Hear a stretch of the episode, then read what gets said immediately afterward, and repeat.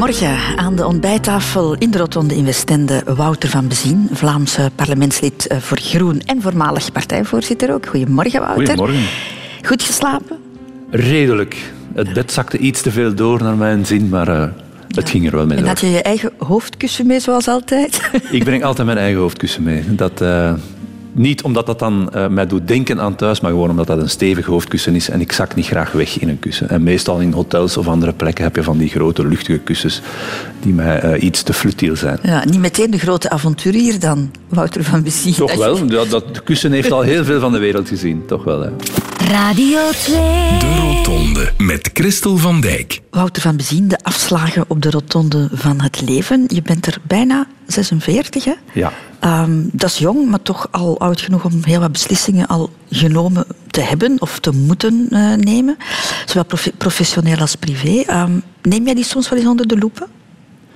Ik ben eigenlijk daar weinig mee bezig. Dus uh, mijn leven zoals dat gelopen is, is voor mij een soort evidentie. Van, uh, dat, dat, dat is wat het is. En, uh, en ik kijk eigenlijk altijd wat meer vooruit. Van wat moet er komen? Wat, wat, wat wil ik nog voor, voor, voor mezelf, voor, voor mijn gezin en voor de dingen waar ik mee bezig ben. Maar achteruit kijken, dat is, ja, ik steek daar niet zoveel tijd in. Nostalgie is jou vreemd? Eigenlijk wel, ja. Ja? Kan ik dan ook zeggen dat je de dingen die minder goed zijn gegaan in jouw leven, dat je die uh, heel snel een plaats kan geven ook? Eigenlijk wel, ja. Dus uh, dat hangt er inderdaad misschien mee samen. Uh, ik heb van, van weinig spijt of ik blijf in weinig dingen hangen. En dat heeft er misschien ook mee te maken dat ik daar niet bewust de hele tijd naar terugkijk of, mm. of me afvraag wat zou er gebeurd zijn indien ik het anders had aangepakt. Of, Want je hebt ooit eens gezegd in een interview, er werd naar jouw teleurstellingen gevraagd en dan heb jij geantwoord, daar heb ik geen lijstje van bijgehouden. Ik ben geen mens die zit te treuren om wat is misgegaan. Ja. Ja, en, maar het is niet dat, dat ik dat heel bewust doe of zo. Of dat dat een keuze is van ik ga nu eens niet blijven stilstaan met wat er misgelopen is. Uh, dat, dat, is dat, dat, dat, zit in mijn natuur en, en uh, ik leef nu en, en, en, en we zoeken naar wat er, wat er morgen kan komen. En eigenlijk is dat wel comfortabel dat dat op die manier kan. Hè. Dus ik prijs mij gelukkig dat ik dan blijkbaar zo in elkaar zit. Je bent een bekend uh, persoon, Wouter van Bezien, dus je kan er niet aan ontsnappen. Mm -hmm. Je hebt een Wikipedia-pagina. en ja, daar staat juist. onder meer dit op. Wouter van Bezien, Bonheide 1 november 1971, is een Belgisch politicus en voormalig voorzitter van de partij Groen. Enzovoort. Hè. Ja, dat, is een, dat is allemaal juist. Dat is de, ja, dat is de, de, kerninformatie. maar het gaat allemaal over jou als uh, publieke figuur, Wouter. Er is ook een periode geweest, nogthans, uh, dat niemand wist dat jij ooit de krant en het journaal zou halen. De periode dat je jong was. Um, daar wordt niks over gezegd. En nogthans ben jij daar voor een groot stuk gevormd. Dus ja. er moet ook een beetje informatie op jouw Wikipedia-pagina komen, waar dat deel ook uh, in opgenomen wordt. En daar heeft Hankoeken voor gezorgd. Wouter van Bezien is geboren te Bonheide op 1 november 1971 als derde van drie broers. Mama Lisette was onder de indruk van de snelheid van kleine Wouter. Hij kon heel snel kruipen. Hij was sneller met kruipen dan dat hij kon stappen. Ook Gaston Stas, oud-leraar in het middelbaar en vriend des huizes, flaneerde vaak met de kleine kleuter aan de hand. Al liep dat niet van een leien dakje, bekend Gaston. Hij hief zijn voeten blijkbaar niet zo voldoende op, want ik denk dat hij anders tientallen keren tegen de grond was gegaan. Dat herinner ik mij nog zeer goed. En niet alleen de voeten waren een struikelblok voor Wouter, verklaart Gaston. Hij struikelde ook al eens ja, over zijn woorden omdat de, het tempo een beetje ongelijk lag. Moet ik hier het woord uh, doddelen gebruiken? Dat is te sterk. Maar struikelende Wouter bleef niet bij de pakken zitten, weet mama Lisette. Hij was geen bijter, maar wel een doorbijter. Hè? Dus wat zijn broers konden, dat wilde hij ook kunnen. En zo deed de kleine Wouter tijdens de schoolvoorstelling tante Maria versteld staan, weet Gaston. Hoe is dat nu mogelijk? Wouter, die doddelt anders. En nu staat hij daar op de scène en hij kan dat uh, volmaakt brengen. Wouter bekeek de dingen aan de zonnige kant en dat leverde hem veel respect op, weet ook zijn jeugdvriend van de Giro, Jote Vlander. Dat is iemand die zich heel gemakkelijk aanpast aan, aan alle omstandigheden, die, een, die een ook altijd de positieve kant ziet uh, van, van een situatie. En met die positieve ingesteldheid kon Wouter ook mensen samenbrengen, getuigt zijn broer Dieter. En het was wel zo dat, uh, dat Wouter als jongste broer eerder de verzoener was van de drie. Van jongs af aan zette Wouter zich in voor het grotere en nobele doel. Ook als leider bij de Giro. Een van de eh, de dingen waar eh, Wouter wilde aan werken, wat, wat echt belangrijk was, was een bosspel maken eh, waarvan de regels zo waren dat het onmogelijk was om vals te spelen. Ondanks het feit dat Wouter uit een volksgenie-nest kwam, werd het al snel duidelijk dat hij in de politiek een andere kleur zou trekken. En de tekenen dat het groen zou worden, waren in zijn tienerjaren aanwezig, zo vertelt zijn mama. Die heeft tot aan het derde middelbaar altijd een korte broek gedragen. En zo geschiedde. In 2000 ging Wouter op de lijst van Groen staan en begon zijn bevlogen parcours in de politiek. Verzoenend en struikelend, maar altijd rechtdoor. En de rest is history. Je doddelde, Wouter. Eh, ja, wellicht. Dus eh, ik, heb, ik heb ooit gelezen dat dat is, als je sneller denkt dan je kan praten, dan begin je te doddelen. Dus ik heb waarschijnlijk te snel gedacht toen, eh, of niet snel genoeg kunnen praten om mijn gedachten eh, te verwoorden. Maar dat is ondertussen allemaal goed gekomen. Ja, maar dat is precies het dat je je niet herinnerde, hè? Eh, nee, toch niet dat dat nu zo, zo prominent naar voren geschoven wordt van ja, die, eh die dollende. Eh, maar als Gaston Stas het zegt, is het zeker waar. Dat is mijn leraar geweest eh, in het middelbaar, dus eh, daar moet ik altijd alles van aannemen. De eerste afslag van het leven, daar heb je geen keuze in gehad. Dat is geboren worden in een bepaald gezin en dat heeft een impact op een mensenleven natuurlijk. Hoe zou jij het gezin beschrijven waarin dat jij bent opgegroeid? Super gezien. Hè? Dus, u hebt eh, mijn moeder daarnet gehoord, eh, mijn vader en dus twee broers. Wij, wij woonden aan de marktplaats in Haagd. En eh, we hadden een winkel. Mijn moeder deed de winkel open en mijn vader zorgde dan voor de administratie en, de, en het stokbeheer en dat soort dingen allemaal. En hij ging daarnaast ook nog werken in, de- in de fabriek. Maar dat was een heel warm gezin. Ik zou het noemen katholiek progressief. Hè. Dus mijn ouders heel parochiaal betrokken, eh, maar ook bij KWP en zo en, eh, en, en, en bij de vormselcatechezen. En, maar altijd vanuit een progressieve invalshoek en, en maatschappelijk betrokken. Wij kregen ook heel veel vrijheid als, als, als kind. Eh, ik herinner mij dat mijn oudste broer bijvoorbeeld, die ook aan het woord geweest is, Dieter, toen hij in het eerste leerjaar zat en ik in het tweede kleuterklas, dan bracht hij me naar school. Dan ging ik achter bij hem op fiets zitten. Eh, ik mocht ook zelf heel vroeg, toen ik twaalf jaar was, al alleen naar, eh, naar, naar de zee fietsen met, met een vriend. Twaalf jaar en dan bleef je daar een aantal dagen hè, Ja. aan zee. Hè? En dus, dus, dus, die- dat soort vrijheid, dus de, het vertrouwen dat we kregen van onze ouders, maar tegelijkertijd ook wel waarden meekrijgen. Dus dat, dat vertrouwen en die vrijheid was geen vrijheid, blijheid in die zin van doe maar op en het interesseert ons niet. Nee, het was vertrouwen dat we goede dingen deden. En toch wel ook in een saus van ja, wees solidair en, en, en heb respect voor anderen. Dus eh, ik heb een heel gelukkige jeugd gehad. hè. Je hebt nooit moeten rebelleren dan als je zoveel vrijheid Nee, kreeg. spijtig bijna, hè. Ja, dat ik dat niet heb mogen meemaken. Eh, nee, dus wij hadden inderdaad, wij kregen veel vertrouwen, wij kregen veel vrijheid. En ehm, dat had misschien te maken met, met praktische zaken, dat weet ik niet. Dat onze moeder in de winkel moest staan en dus, dus, dus ook ons maar ja, die vrijheid moest geven, om- omdat ze niet constant bij ons kon zijn. Eh, maar ik denk dat het ruimer ging dan dat, dat dat ook wel een, een, een bewuste keuze was van hun of, of een soort levenshouding van ja, die kinderen zullen wel niet te veel misdoen. En we hebben ook niet te veel misgedaan, denk ik. had jij moeite met regels ook? Ehm, niet, niet zo speciaal. Dus ehm, ik kwam natuurlijk, eh, als ik dan al iets ouder was, al wel te laat thuis na vijf. eh, en dan werd daar wel, dan werd daar wel op gewezen, en terecht natuurlijk. Van, eh, we hadden gezegd dat je om drie uur moest thuis zijn. Het was pas vier uur of zo. Maar ik had, daar geen, ik had, ik had op zich geen moeite met, met, met die regels. Ik probeerde me daar wel naar te houden. Ook omdat de regels in huis vond ik ook billig waren of zo, of rechtvaardig. In, in, school bijvoorbeeld, in de middelbare school, heb ik wel verschillende keren opgekomen tegen regels die daar uitgevaardigd werden en, en die ik onnozel vond. We mogen niet, we mochten op een gegeven moment plots niet meer op het gras gaan zitten.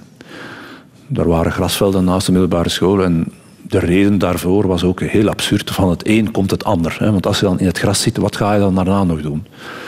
En dan hebben wij met een paar dat wel dat protest daartegen georganiseerd. Dan zijn we elke middag massaal op de gras gaan zitten. Totdat die regel terug afgeschaft werd. Want dat was een absurde regel. Je was ehm, de jongste van drie kinderen, Wouter. Hoewel jouw ouders zullen allicht zeggen, er waren vier kinderen. Ja. Er was nog een zusje. Ja, dat was de oudste. Dus eh, mijn ouders hebben eigenlijk lang moeten proberen, heb ik begrepen, voordat dus ze heel graag kinderen.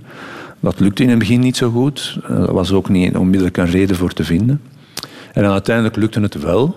En, maar hun eerste kindje uh, was dan een meisje, is doodgeboren. Uh, is dan bij de geboorte eigenlijk gestorven. Uh, dus verstrikt geraakt in de navelstreng. En dat was dan een meisje dat ze Karen genoemd hebben. En ja, onmiddellijk hebben moeten begraven. Maar ik, wat, wat er schoon was, dus wij, wij, hebben dat altijd geweten. En, en dus bijvoorbeeld uh, met, met 1 november gingen we dan naar, naar de, de, begraafplaats. Ook naar de begraafplaats van Karen gingen we daar naar kijken. Mm. Maar dan was er op een jubileum van mijn ouders, ik denk 50 jaar getrouwd, heeft mijn vader een toespraak uh, gedaan die ik wel heel ontroerend vond. Want ze hebben dan aan hun gezegd van kijk, uh, zij heeft wel de weg vrijgemaakt. Hè. Dus nu, nu zal het waarschijnlijk wel gemakkelijker lukken. Hè. Dan zijn er dus ook... Wie is ze? De, de, ja, de, de dokters. De dokter zei dan tegen mijn ouders... Uh, ja, het was een uiteraard moeilijk moment en, en, en verdrietig. Eindelijk een kindje en dan, en dan is het gestorven. Maar de dokters hadden dan als element van troost... Hè, de weg is nu vrijgemaakt. En dus hij dankte Karen, mijn vader in die toespraak, hij dankte Karen dat hij de weg had vrijgemaakt voor zo'n drie fantastische zonen. Dus eh, zij heeft nog altijd wel een betekenis in, in het leven van ons en van, van, hun, van hun en van ons gezin. Mm -hmm. Maar het heeft geen impact gehad op, op jullie opvoeding, heb ik de indruk. Hè? Want je zou kunnen denken, je moeder, als je ja. een kind verloren hebt, dat je heel beschermend uh, gaat zijn naar je kinderen toe. Maar nee, dat is nee, bij nee, jullie niet geweest? Nee, dus dat heeft dat effect gelukkig niet gehad. Dus uh, we hebben een heel zorgende moeder, maar niet overbeschermend. Radio 2. De Rotonde. Over de afslagen van het leven. De schooltijd, Wouter van Bezien, daar gaan we niet te lang over uitweiden wegens te saai. En waarom te saai? Wegens te goed. Ah, ja. Alles lukt. Excuseer daarvoor. jij gaat naar de universiteit, je studeert sociologie en jij slaagt elk jaar. Was mm. niet slagen geen optie voor jou? Uh, het was zo, het eerste jaar mocht ik niet op kot van thuis.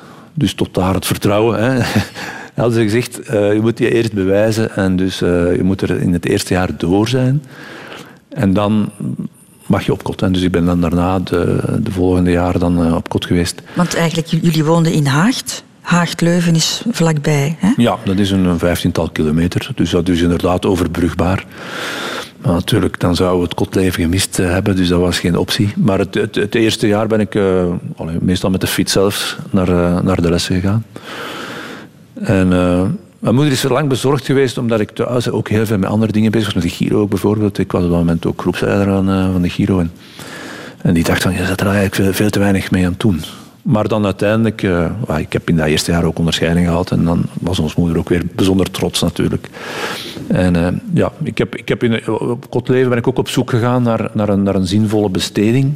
Dus ik heb in de studentenbeweging heel actief geweest. Dus ik ben hoofdcoördinator prezis noemen ze dat bij anderen, maar wij noemen dat bewust geen prezis, uh, van de Politica, de studentenvereniging van de, politie, of de sociale wetenschappen geweest.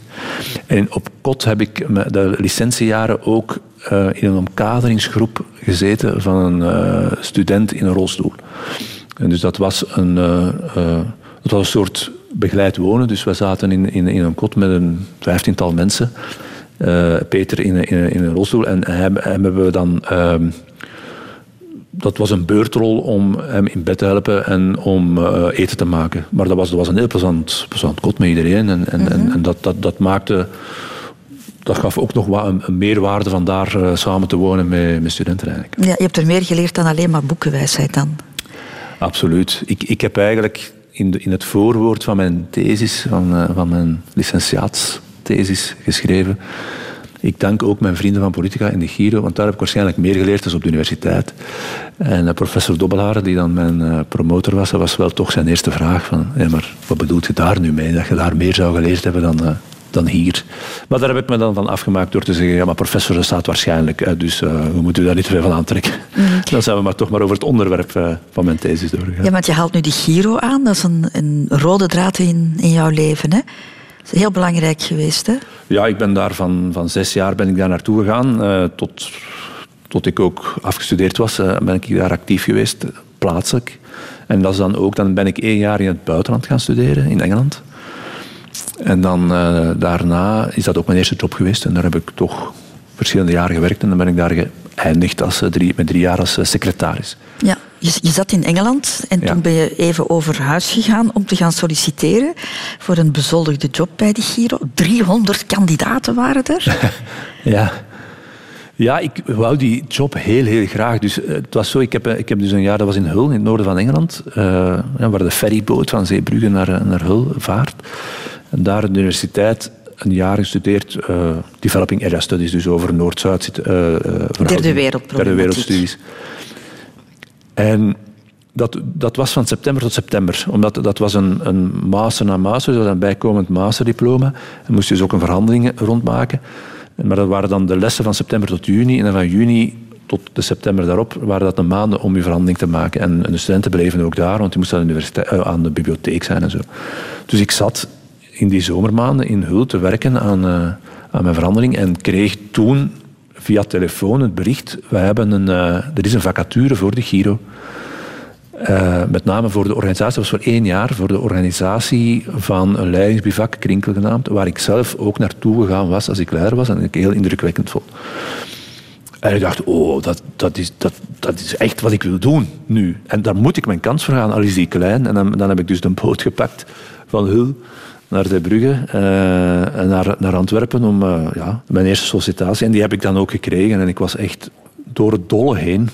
En dan daarna ja, terug de boot op en terug naar Engeland om dat daar verder af te maken. Hè, want, eh, ja. Ja, je hebt het ooit beschreven als een van de gelukkigste momenten in jouw leven. Ja, op dat moment wel, omdat het voor een stuk onverwacht was. Er waren inderdaad veel sollicitanten. ehm, en op het einde zit je daar dan nog met een tiental de gesprekken te doen. En uiteraard zijn al die andere mensen ook heel capabel, ongetwijfeld.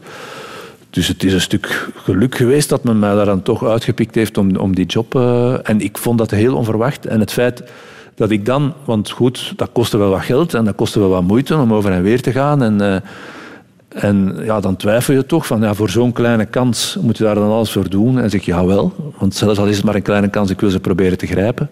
En als dat dan lukt, ja, dan, dan geeft dat wel een super, super gevoel. De keuze voor de politiek, Wouter van Bezien. Ik mag toch zeggen dat de roots daarvan bij de familie liggen. Hè? Grootvader, twee onkels waren politiek actief. Twee onkels bij de Volksunie trouwens. Bij de Volksunie, ja. Nee, eh, ik moet zeggen, dus inderdaad, de, de familie, dan vooral de familie van Bezien, hè, eh, die was heel politiek ge- gezind, eh, heel Vlaams gezind. En bij familiebijeenkomsten, ondanks het feit dat dan alvast die onkels eigenlijk hetzelfde dachten, politiek gezien, of bij dezelfde partij waren, eh, waren dat toch altijd zeer luidruchtige debatten over van alles en nog wat. Dus eh, er was een familie van debaters, van, eh, van roepers, maar in, in de goede zin van het woord. Hè. Dus, dus, dus niet eh, afblaffen of niet, maar, maar opgaan in, in maatschappelijke issues. En, daar, en, en dus dat, dat, dat, dat was heel fascinerend als, als wij als eh, kleine kinderen daar naar onze onkels, als we die bezig zagen, hoe, hoe, dat, hoe dat, dat woordspel over en weer ging.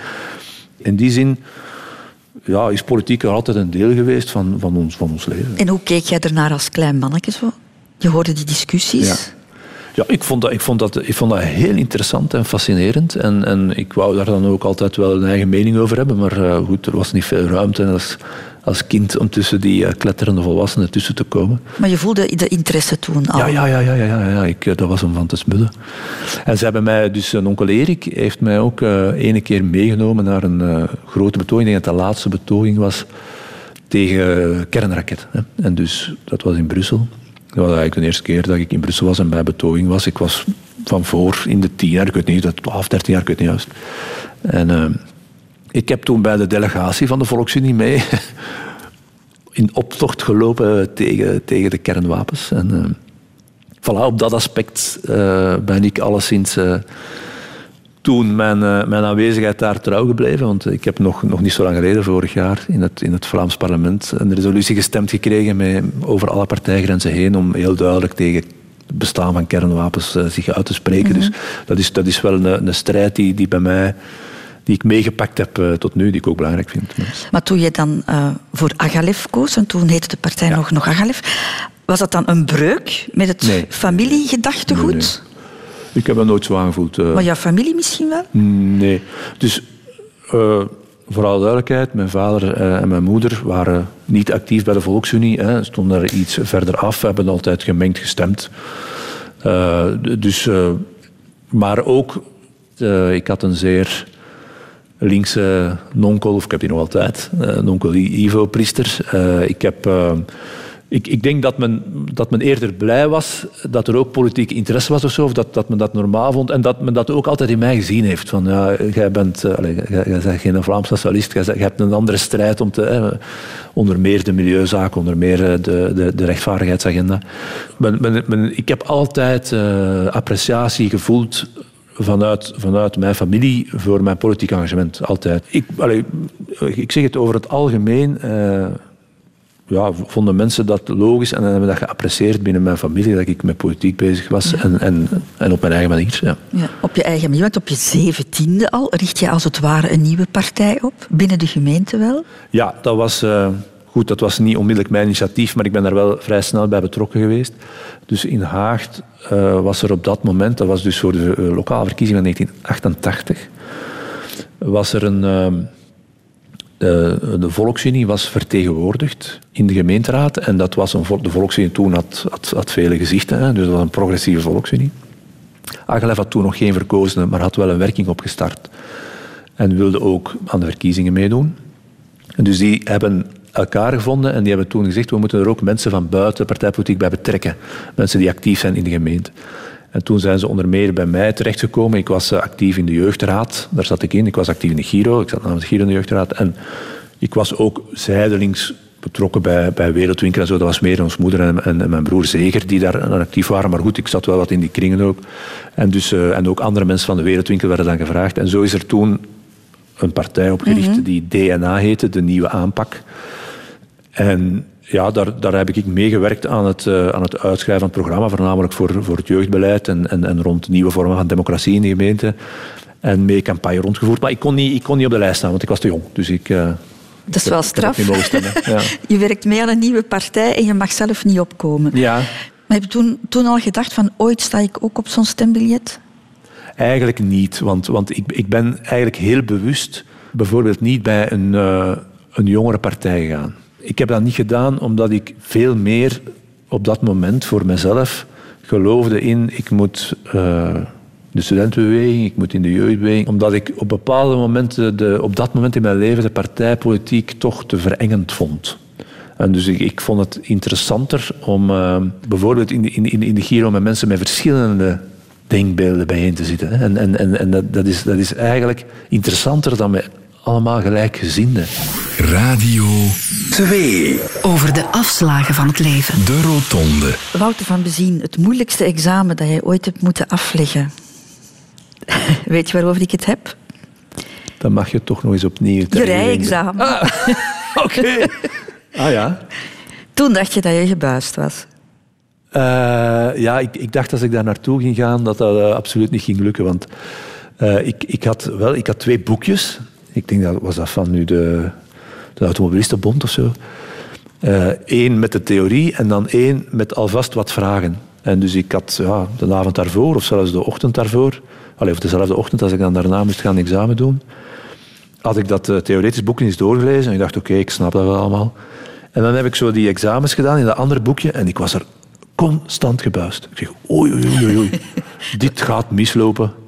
En dus uh, ja, ik ben daar dan naartoe gegaan. En, uh, maar ja, tot mijn grote verbazing uh, was ik daar toch weer door. Ja. ja, mocht je het niet nodig gehad hebben voor je job, had je waarschijnlijk dat rijbewijs niet gehaald. Ik heb redelijk laat mijn rijbewijs gehaald en ik was inderdaad dus voor de Giro aan solliciteren. En daar stond in de vacature rijbewijs. Dat was zo het enige waar ik niet aan voldeed eigenlijk, in mijn ogen. En dus zei ik nogal vol bombaar. Ik had, dan, ik had dan ook de pech. Ik was dan met de trein naar, uh, naar de sollicitatieplek in, uh, gegaan. En die trein die had verschrikkelijk veel vertraging. En dus uh, ja, ik moest er dan komen. Nou, ik ben met een trein en heeft vertraging. Maar toen dat die toen de vraag kwam, heb je rijbewijs? Zei ik vol bombari. Ja, maar ik heb geen rijbewijs, maar ik denk toch dat dat niet nodig is. Wij in de Giro, wij zijn toch milieubewust en wij hoeven dus toch helemaal niet per se op die auto afhankelijk te zijn. Waarop dat de vraag kwam onmiddellijk, ja, maar bent je bereid om het te halen, het rijbewijs? Ja, ja, geen probleem. enfin, ik begin er maar over, omdat je toch een rare keuze hebt van vervoersmiddelen, beste Wouter. Hè? ja. ja. Die oude Toyota waarmee dat je naar de koning bent gegaan, dat heeft wel wat ophef gemaakt, hè? Ja, ja, ja, ja. Dat had ik ook helemaal niet ingeschat. Maar ja, ik moest naar de koning dat doen regelmatig, want ja, er, er raakte maar geen regering gevormd. En dus de partijvoorzitters werden dan ja, regelmatig eens opgevorderd. En normaal ging ik, als dat in, op een weekdag was, vanuit het secretariaat van, van Groen in Brussel. En dan reden wij ofwel met, uh, met de auto, het was meestal uh, Tom toen, die uh, medewerker was, die reed. En, want je moet daar met een chauffeur, je kunt niet zonder chauffeur eraan komen, want je moet daar dan oprijden op die oprijlaan en dan moet die auto moet afgezet worden. En nu alle andere partijvoorzitters hebben een chauffeur, maar wij hebben dat niet bij Groen. en, en dus, ja, een Tom reed dan met ofwel zijn auto ofwel de, de Cambio, waar, waar, waar dat de partij een abonnement op heeft. Maar dit was op een zaterdag. En ik dacht, ja, ik ga nu niet een Tom... Uh, ik, ik, zal dat aan een vriend vragen, de, de, Jim, die ook in Borgerhout woont. En, en die wou dat al wel eens doen. Ik, denk dat ik heb hem dat ooit eens gevraagd van... En dus oké, die ging mij rijden en die kwam met die auto aan. Maar toen hij daarmee aankwam, viel het mij ook niet op. Maar goed, dus toen wij daar uh, aan uh, ja, het paleis kwamen, waren we plots toch... stonden alle camera's op de auto gericht. Je neemt nog meer opmerkelijke keuzes in jouw privéleven, Wouter. Je hebt een tijdje gekozen voor co-housing, samenwonen met een aantal gezinnen. Wat we gedaan hebben is eigenlijk, we hebben uh, met drie gezinnen zijn we op een gegeven moment op zoek gegaan. We kregen door dat we alle drie eigenlijk uh, ergens anders wilden gaan wonen. Uh, omdat er kwamen kinderen en er was te weinig plek en zo. En dan hebben we gezegd, laat ons proberen om te samen een pand te zoeken waar, dat we, waar we kunnen gaan wonen. Ieder in zijn eigen appartement. Hè. Dus, maar met een, met een gemeenschappelijke tuin, die dan groter zou kunnen zijn. En ik denk dat wij ongeveer een jaar, een klein jaar, gezocht hebben op, op een laag pitje, want dat was allemaal niet zo super dringend. Maar als er eens ergens een pand te koop kwam, uh, dus wij, we zijn al eens naar... Uh, naar een bejaardentehuis gaan zien toen het te koop kwam. Die bejaarden die waren daar nog. Uh, of, een, of, een, of een oude school die verlaten was. Ehm, maar ja, we dat, ofwel was het te duur, ofwel was, het, uh, was de buitenruimte dan niet groot genoeg, of, of, was, was, het, was het een, heel, in onze ogen, onaangenaam lelijk gebouw. Dus er was altijd wel een reden om dat niet te doen. En op een gegeven moment zijn we toch in, op de Turnhoutse baan in Borgerhout dan op een, op een huis gestoten dat, uh, dat is een, een groot herenhuis, oud herenhuis was, waar op de gelijkvloers een slager had gezeten, maar die was daar weg.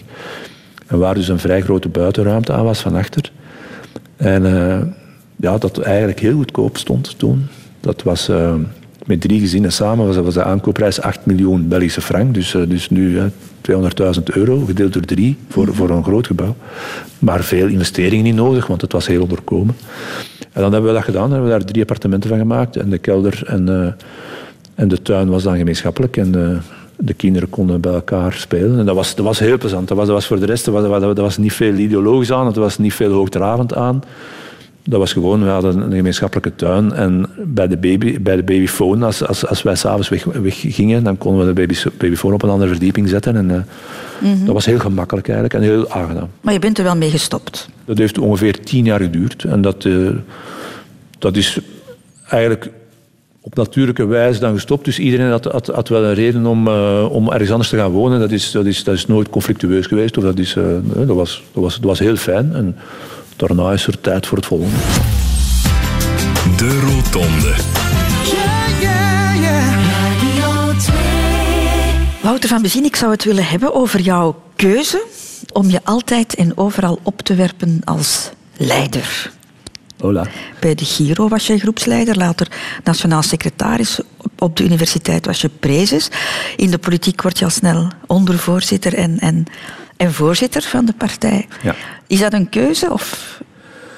Achteraf gezien lijkt het wel zo. Hè. Uh, maar het is vaak een organisch proces. Je begint aan iets en het is prettig en het is interessant en het is relevant. En dan, uh, ja, dan ga je daarin door. En ja, dan, dan, dan, wordt, dan, dan, dan merk ik altijd van mezelf op een gegeven moment... Oké, okay, ik ik, ik heb hier nu weer... Uh, ik heb hier nu weer de leiding genomen.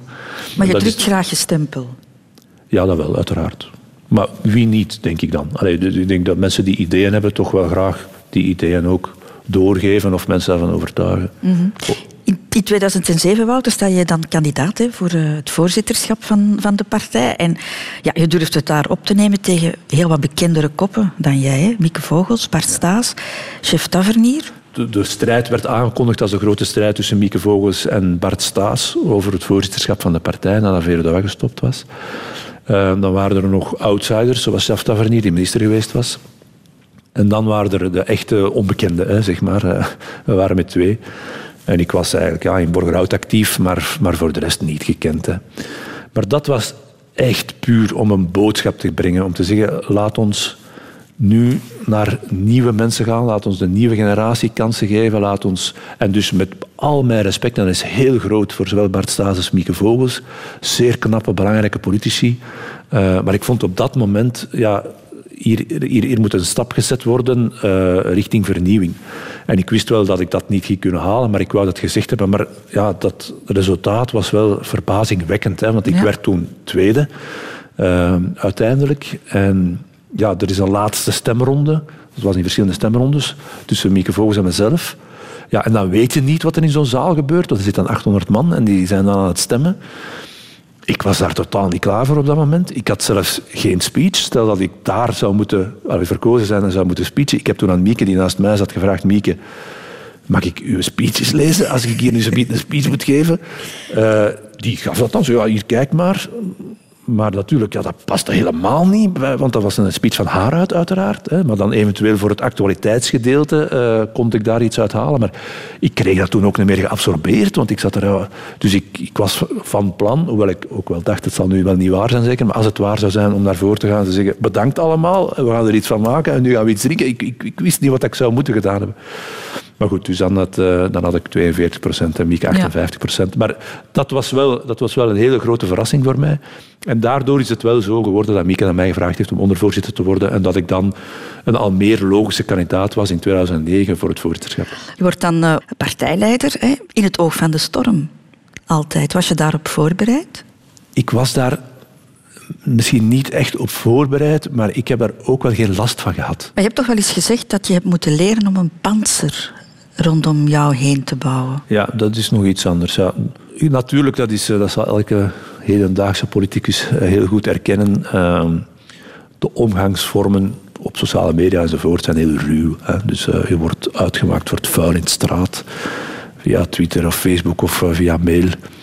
En dus van, van, van het moment dat je dat laat binnenkomen, dat je dat gaat aantrekken, dat je daar een persoonlijke zaak van maakt, dan ga je compleet onder. Dus, dus je moet echt het onderscheid kunnen maken tussen, ja, enerzijds natuurlijk wel kritiek aanvaarden, u openstellen voor waar je mee bezig bent en, en is er iets niet goed of zo, dat, dat, dat ook in te schatten. Of als je een fout maakt, dat proberen recht te zetten. Dus je mag niet in je eigen lijk terugkruipen.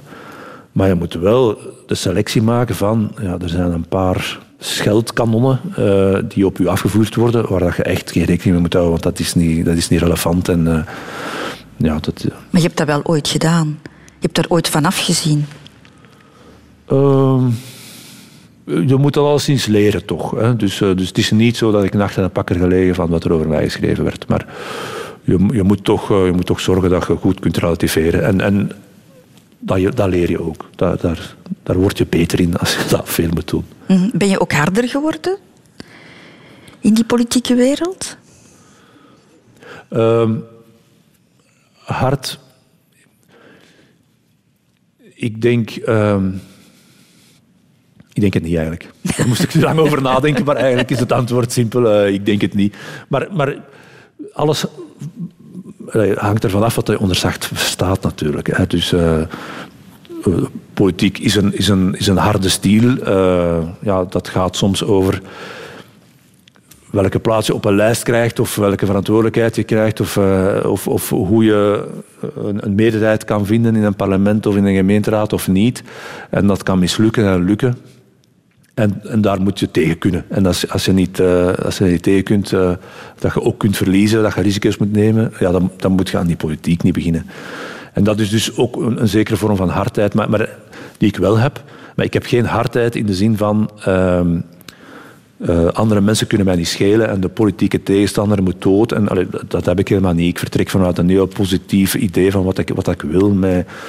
Bij Antwerpen bijvoorbeeld, op dit moment ligt daar veel van mijn engagement. En, uh, en ik ga dat proberen waar te maken. En, en daar, daar, daar, daarvoor hoef ik niet hard of negatief te zijn ten opzichte van andere mensen. Je bent partijvoorzitter, maar na vijf jaar beslis je, het is goed geweest. Ja. Dan heb je enkele jaren in de luwte gewerkt, mag ik het zo zeggen? Ja, We hebben jou Ja, veel minder gezien dan wel, toch, dat hè? wel, ja.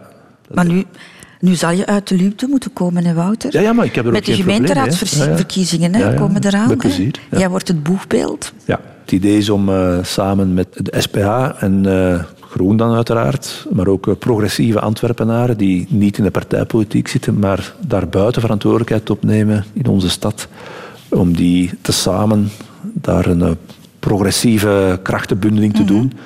Dat is het project waar ik aan werk en waar ik de leiding van wil nemen en het gezicht wil van zijn, maar samen met anderen. De liefde, Wouter van Bezien, daar moeten we het ook nog eens over hebben. Oké dan. Tegen je goesting. Nee, nee, nee. Hangt er vanaf wat je gaat vragen. Om te beginnen was jij een haantje de voorste op dat gebied.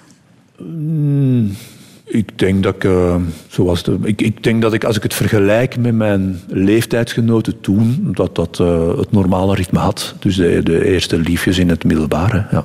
Ja. Je kende de spelregels allicht al via jouw oudere broers, neem ik aan. Oh, dat weet ik niet. Dus eh, ik denk niet dat we, als het gaat over hoe verover je een meisje of, of hoe geef je je eerste kus, dat was niet iets wat ik met mijn broers besprak. Nee?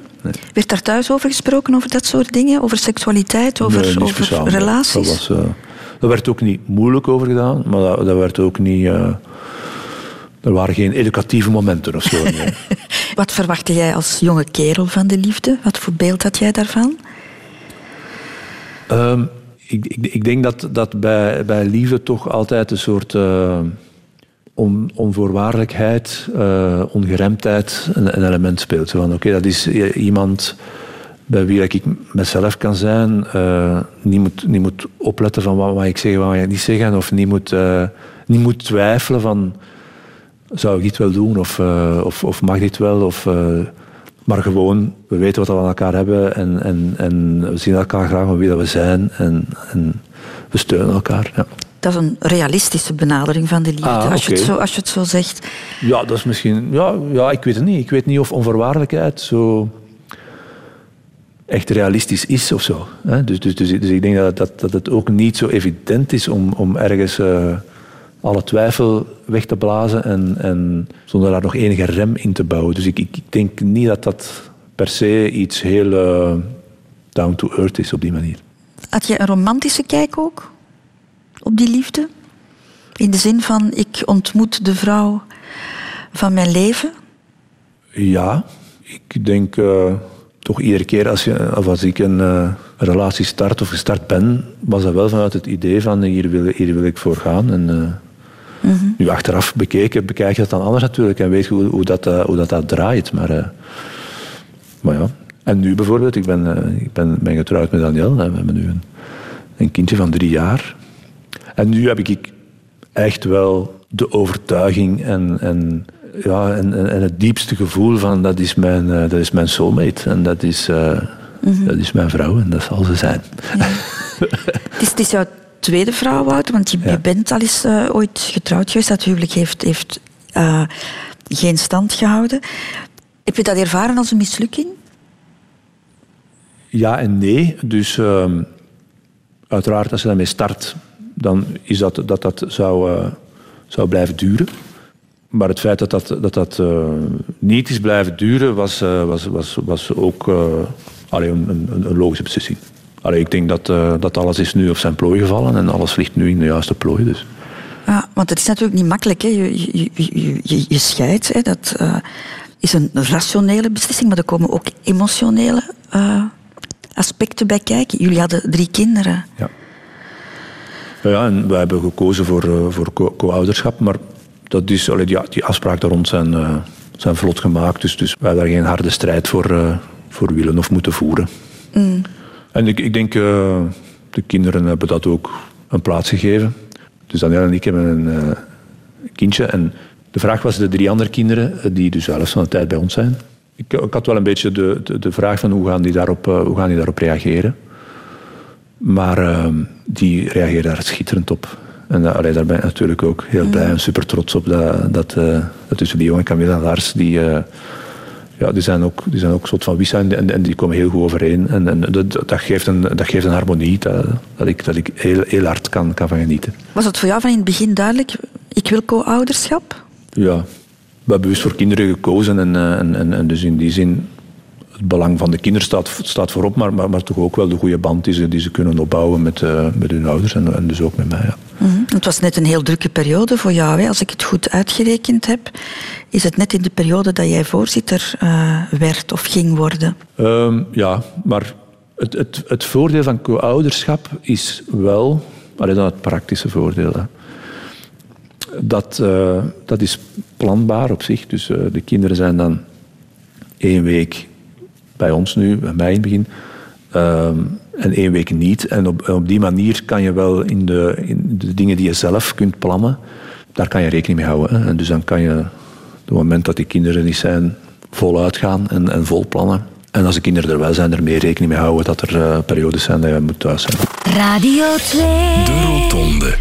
Wouter van Bezien, zijn er momenten geweest na jouw scheiding dat je dacht, liefde, dat is voor mij een afgesloten hoofdstuk? Nee, nee, zeker niet. Maar ik, ik heb dat ook niet. Het is niet van bewust op zoek gaan naar iemand anders. Maar ik zou niet, ik zou niet weten waarom, waarom dat, dat dan plots had moeten, had moeten stoppen. Maar, maar ik, ik, ik, ik leef het, het, leven meer zoals het, uh, allez, zoals het komt. En, en, en je komt mensen tegen enzovoort. En dus uh, ja, ik heb uh, met Danielle, als ik die ontmoet heb, heel, heel, heel snel een, een, hele, hele hechte band gekregen. En, ben daar heel blij mee. en je trouwt dan zelfs nog eens voor de tweede keer? Ja, ja dat, dat mocht toch geweten zijn. En dat mocht gevierd worden. En dus dan, dan moet je daar iets publiek van maken. En dan, uh, we hebben dan ervoor gezorgd dat we zeker voor 2013 nog in Borgerhout konden trouwen. Dat we zeker waren. Ik was daar toen districtburgemeester, maar bijvoorbeeld Marij. Een vriendin van mijn collega, die was voor groen schepen daar. En we wisten niet zeker wat het na de verkiezingen ging worden. Hè. Dat ging misschien allemaal NVA worden. Dat is het gelukkig niet geworden. In, uh, in Borgerhout hebben we heel goed gescoord. En Marij is dan uh, districtsburgemeester geworden.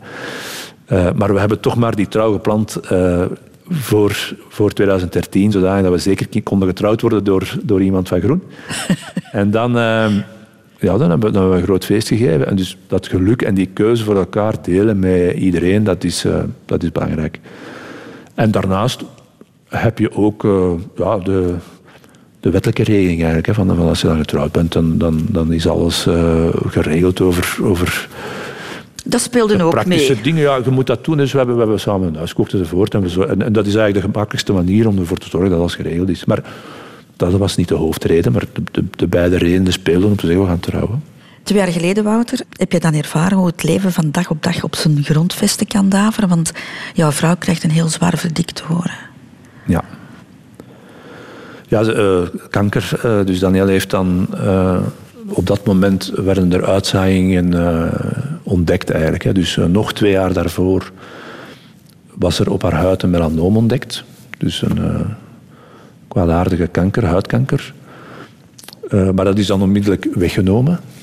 En dan heeft men haar gecheckt en dan was, was er geen uitzaaiing. En dan was er in principe geen probleem. Maar dan moesten ze wel elk jaar terugkomen voor controle. Omdat dat toch zou kunnen eventueel meegenomen zijn door het bloed, die kankercellen, en dan in een soort slaapmodus gaan en dan toch eh, de kop opsteken later. En dus na twee jaar, dus na haar tweedejaars controle, uh, bleek dan plots dat er toch een of andere waarde van haar bloed uh, ja, een mogelijk probleem zou, in die, zou kunnen gaan. En dan is zij opnieuw moeten terugkomen naar de kliniek. En toen is, uh, is vastgesteld dat dus uh, zowel in haar lever als haar longen uitzaaiingen waren. Mm -hmm. En dat was... Uh, ja, de wereld stopt gewoon, stopt met draaien. Dat is van, ja... Dit was nu wel niet de bedoeling of zo. Dus dan zijn we, ja, we zijn eigenlijk op, op, op bed gaan liggen. We, we hebben geweend we, hebben, we wisten niet goed wat we moesten doen. En dan, ja, dan, dan, dan start een soort medische, medische carousel. Moet dat dan ook tegen de kinderen zeggen en, en tegen, tegen haar moeder en tegen mijn ouders. En dus dat is iedere keer toch wel een, een, stap over om dat te formuleren. En dan ja, was, was de vraag van welke, welke behandeling moet daar tegenover staan. En dan zijn we bij een specialist terechtgekomen. Wolter in, uh, in Leuven was dat. Vanuit Antwerpen hebben ze ons dan doorgestuurd naar Leuven. En die zei, oké, ehm, het beste wat we kunnen doen hier is een soort immuuntherapie. Maar die op dat moment nog niet erkend was. Dus het, uh, nu is dat al wel erkend, maar toen nog niet. En dus in een soort proefproject of allez, meestappen. En hij zei, ik zou dat doen, dat is volgens mij het enige wat eventueel nog kan helpen. Hij zei, als je hier twee jaar vroeger was geweest, hadden we gezegd, je hebt nog vier maanden. Nu kunnen we dit proberen. Uh, dat heeft een beetje tijd nodig, want het lichaam moet dat zelf starten. Dus het, het, niet zoals bij, bij, chemotherapie, waar, waar dat er uh, dingen, uh, giftige stoffen bij wijze van spreken, in, in het lichaam komen om de kankercel aan te pakken. Het lichaam moet zelf de kanker aanpakken. En dat heeft enige tijd nodig. Ja, dus we gaan nu dat beginnen geven. En na drie maanden gaan we weten of het aanslaat of niet. En een beetje eronder verstaan, als het na drie maanden niet aanslaat, ja, ja. dan is het spijtig genoeg gedaan. En dus dan kom je in een soort wachtkamer terecht. Dus uh, zij krijgt dan die therapie toegediend. Met Baxter om de drie weken. En, uh, en dan is het wachten of drie maanden is het tot zijn eeuwigheid. Want ja, wat gaat dat verdikt zijn? En, en je moet je daar niet in, laten meeslepen. En je kunt daar niet ook constant op zitten tobben, want dat helpt natuurlijk niks. En, en dan zijn het misschien de laatste maanden van het leven geweest dat je dan ja, enkel, enkel maar met het verdriet bezig geweest zijn en niet meer met het leven zelf. Hoewel dat, dat natuurlijk ook wel een deel van het leven is, verdriet. Maar dat is, ja, dat is simpelweg de hel. Hè. En, en, en de, de, de manier om daarmee door te komen, het feit dat ik daar doorgekomen ben, heeft eigenlijk alles met Daniel zelf te maken. Omdat die erin sloeg om een soort knop om te draaien van het heeft geen zin om hier nu drie maanden te denken, ik ga dood. Dus ik ga hier drie maanden denken, we komen erdoor. En, en, en, en, en we leven. En ik ben, daar, ik ben daarin in, in meegegaan, in meegetrokken, om dat op die manier te bekijken. En uh, ik vind een sterke madame dat hij dat, dat hij dat kan en kon. En het is allemaal goed gekomen dan? En dan na drie maanden werd inderdaad gezegd van, het heeft fantastisch gebrekt. Wat heeft het met jullie als koppel gedaan? Ja, die, die momenten waren, waren heel intens. En de, je, je krijgt achteraf, oké, okay, dat de, de hemel klaart dan op. En wat heb je daar nu uit geleerd? Eigenlijk dacht ik, of had ik het voornemen van, oké, ik ga mij niet meer druk maken om de kleine zaken. Ik ga mij, ik, we moeten meer kijken naar de kern van wat het leven is. En dus niet meer, oké, als een trein te laat is, is een trein te laat, maar zo wat, hè, dan wachten we wel tien minuten langer. Of, uh, of, of, of, als een verslag niet afgeraakt, ik ga me daar toch niet meer druk in maken. Maar na een paar maanden zit je toch weer met exact dezelfde ergernis of, of exact dezelfde details misschien die toch weer belangrijk worden. Maar nu denk ik daarover, eigenlijk is dat goed. Eigenlijk is dat een luxe dat je je over onbelangrijke dingen druk kunt maken. En ik ben daar blij om. Radio. Radio 2. Over de afslagen van het leven. De Rotonde. Wouter van Bezien, we hebben het net al even gehad over de confrontatie met de eindigheid uh, van, van ons leven. Ik wil het eens graag hebben over jouw eindigheid van, van het leven. Doodgaan, de laatste afslag uh, van ons leven die we, zal moeten, er ooit aankomen, ja. die we moeten nemen. Ja, denk jij daar soms al aan?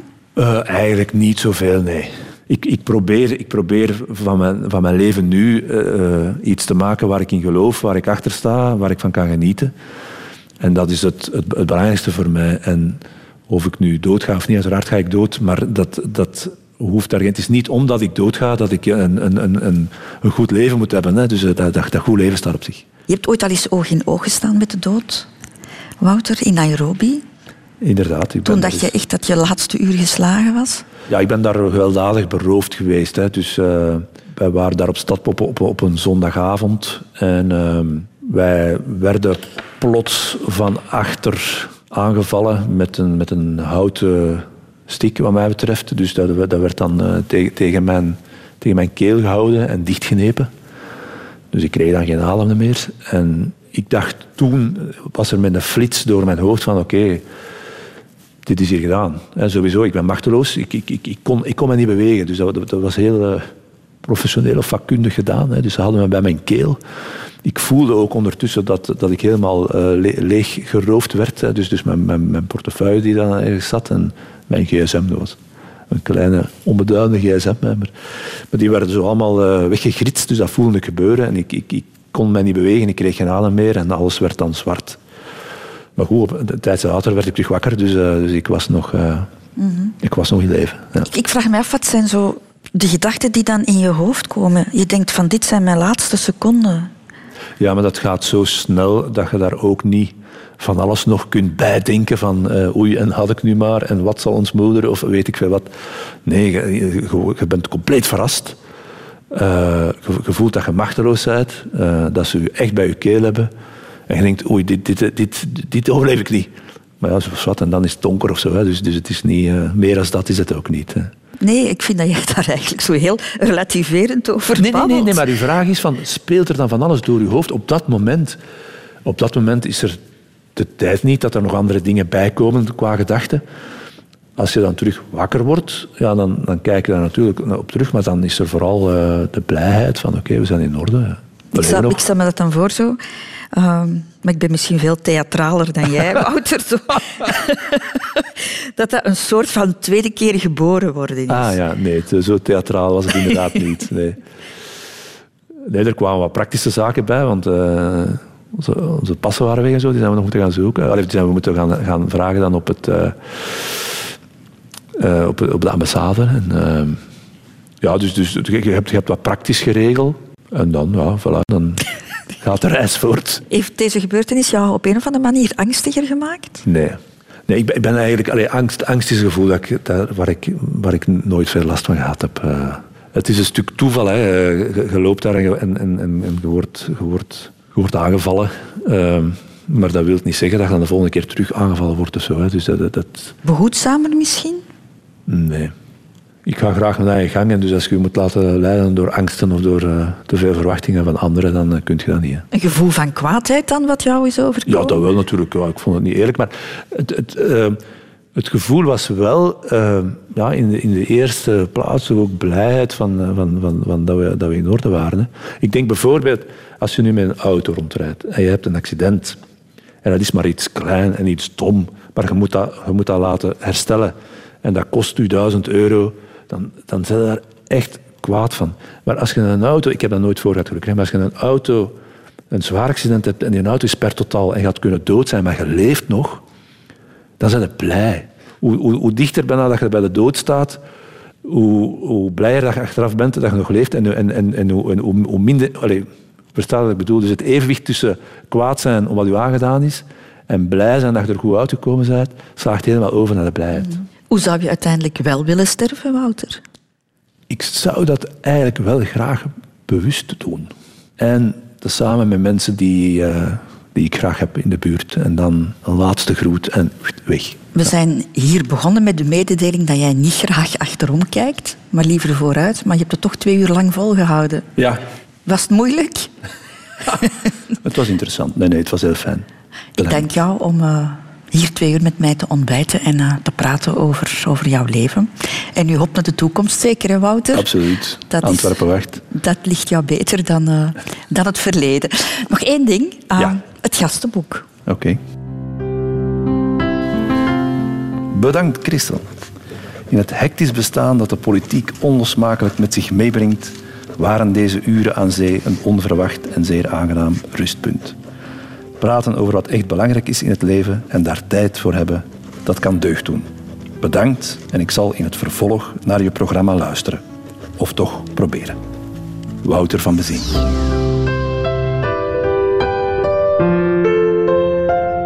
Radio.